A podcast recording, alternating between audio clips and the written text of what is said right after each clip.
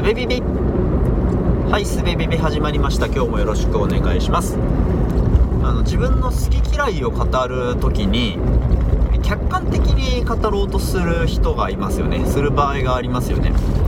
なんか料理の味が気に入らないということを言う時になんか使ってる塩が悪いだとかあの茹で時間が長いだとかなんかそういううんと好き嫌いではなくっていい悪いで語ることがあるじゃないですか。語る人がいるじゃないですか。だかそれすげえ嫌でなんかこううんと、まあ、嫌いなら嫌いでね、まあ、それももしかしたら好きっていう人がいるかもしれないし、えー、なんか意図があってやっていることかもしれないんだからなんだろうな。まあ、えー、よしあしなんてお前の主観で語ってんじゃねえよみたいな。というか主観で語れよみたいな話ですよね。主観であることは主観で主観であるように語りなさいよというような話なんですけどうんでそれそういうようなことを、まあ、あるポッドキャスト番組を聞きながらぼんやり考えてたんですよね。うん。いやあなたは自分がさも正しいかのようにあのあなたが取らなかった選択肢について悪いところというのを話し続けているけどもあなたはあなたの選択をしたっていうだけでなんかいや口先だけでねその、えー、その選択をした人について何も、あのー、悪いとは思ってないしあなたの選択だからそれでいいと思うんだけどうんと自分はこっちが好きでこっちを選んだみたいなさ。それを言うのはいいんだけどそれを言ってるだけにしか聞こえないような話し方なわけですよ。うん。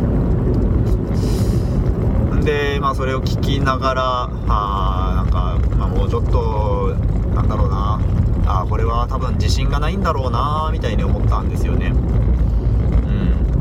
ん。なんかその自分の自分の選択に自信がないからえー、それを補強しようとしてうん。自分がこちらにこちらの道に進むのだということを、えー、ちゃんと自分は選んだのだ。十分考慮して十分にものを考えて、うん、選んだのだと。そしてそれだけいろいろ考えたんだからなんか、えー、この選択に穴があっても問題があってもそれはしょうがないことなのだと。人間間違うことはあるでしょうみたいなね、うん、単に好き嫌いだけで突っ走って失敗したとしたらなんかちょっと あ座りが悪いようなところがあるんでしょうね。うん。でまあ自信がないからそういうことを言うのだろうなみたいなことを思ったんですけどなんかこの話ってすごいすごいブーメランで僕が今これを話しているっていうのがまさに自分の好き嫌いに理由をつけているということなんですよね。うん。だから僕は何を話しているんだこれは。いやなんかそのね番組を聞きながらそうまさに今みたいな思考回路をたどったわけですよ。こうこの人が言ってることは気に食わないなと思ってでなんで僕はこの人のことをこの人のこの話を好きじゃないんだろう？なんでちょっと反感を抱いているんだろうっていうふうに考えると考えていくとただ僕がそれを嫌いだっていうことで終わると自分が嫌なやつになっちゃうからなんか客観的にこの人が、えー、嫌いである理由だし、まあ、それは言い方一つでこの人がダメである理由みたいな言い方になってしまうのだよなっていうところまで思ってうん。なんかこううまくそれをもう1レイヤー上からまとめて